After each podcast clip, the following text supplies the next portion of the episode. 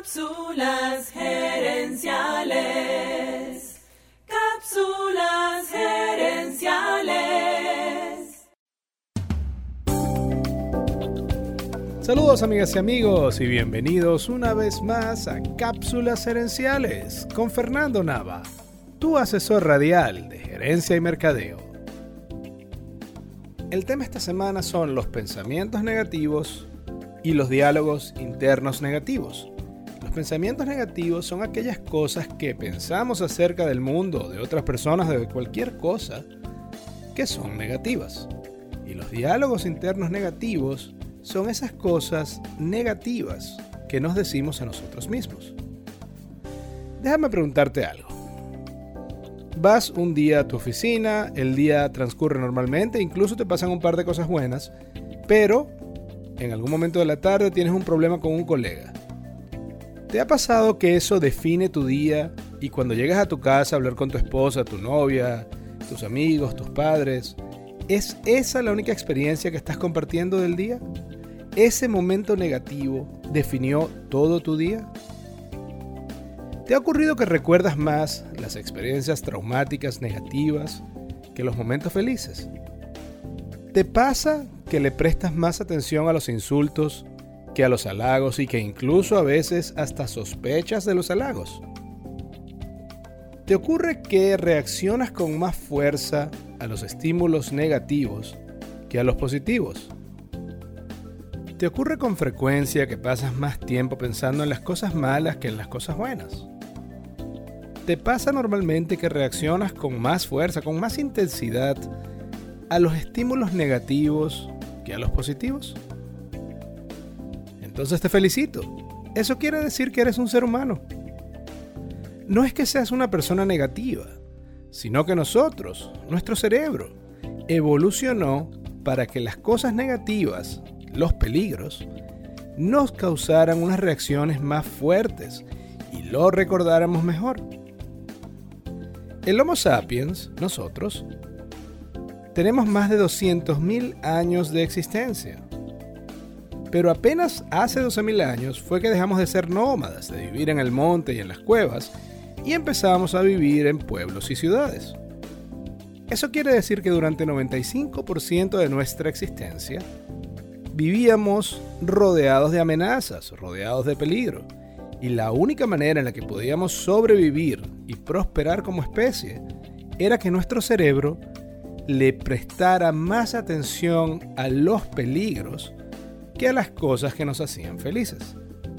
Fíjate, por ejemplo, que un hombre de las cavernas se paraba en la mañana, salía de su cueva muy feliz y se ponía a oler las flores. Y por andar oliendo las flores, no oía al tigre que venía detrás y ese tigre se lo comía. Ese hombre de las cavernas no iba a tener hijos ni nietos, porque ya se lo comió el tigre.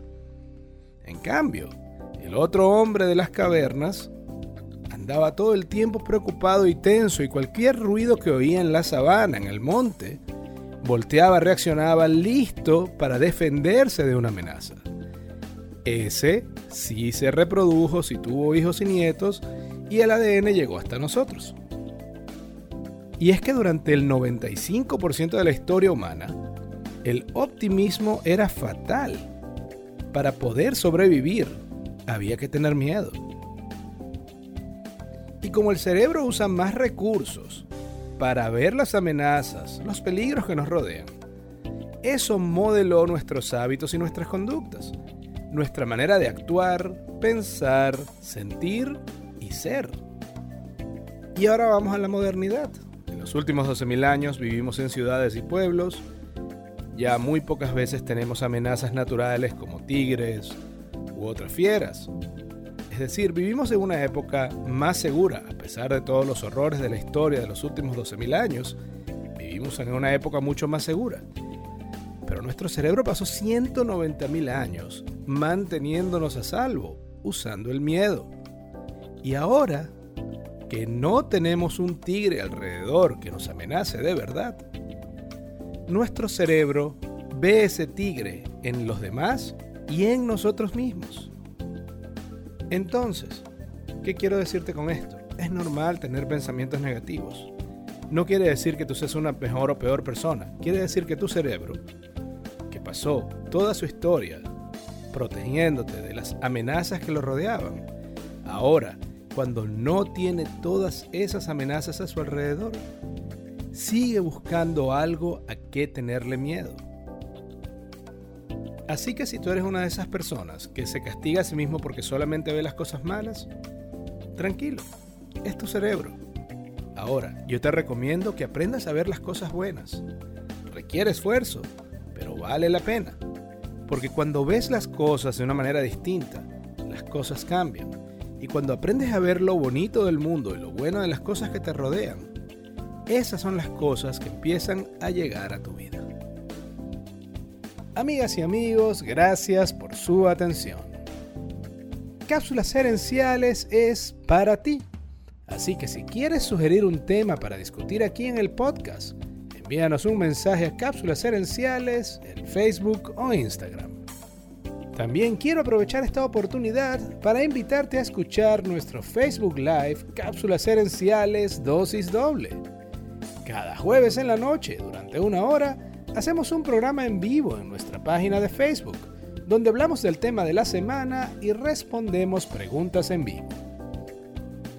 Queremos que este podcast crezca y así poder ayudar a más gente. Y para eso necesitamos tu apoyo. Ayúdanos dándole al botón de suscribir y dejando un comentario. Tú eres la razón de ser de este programa y queremos escucharte.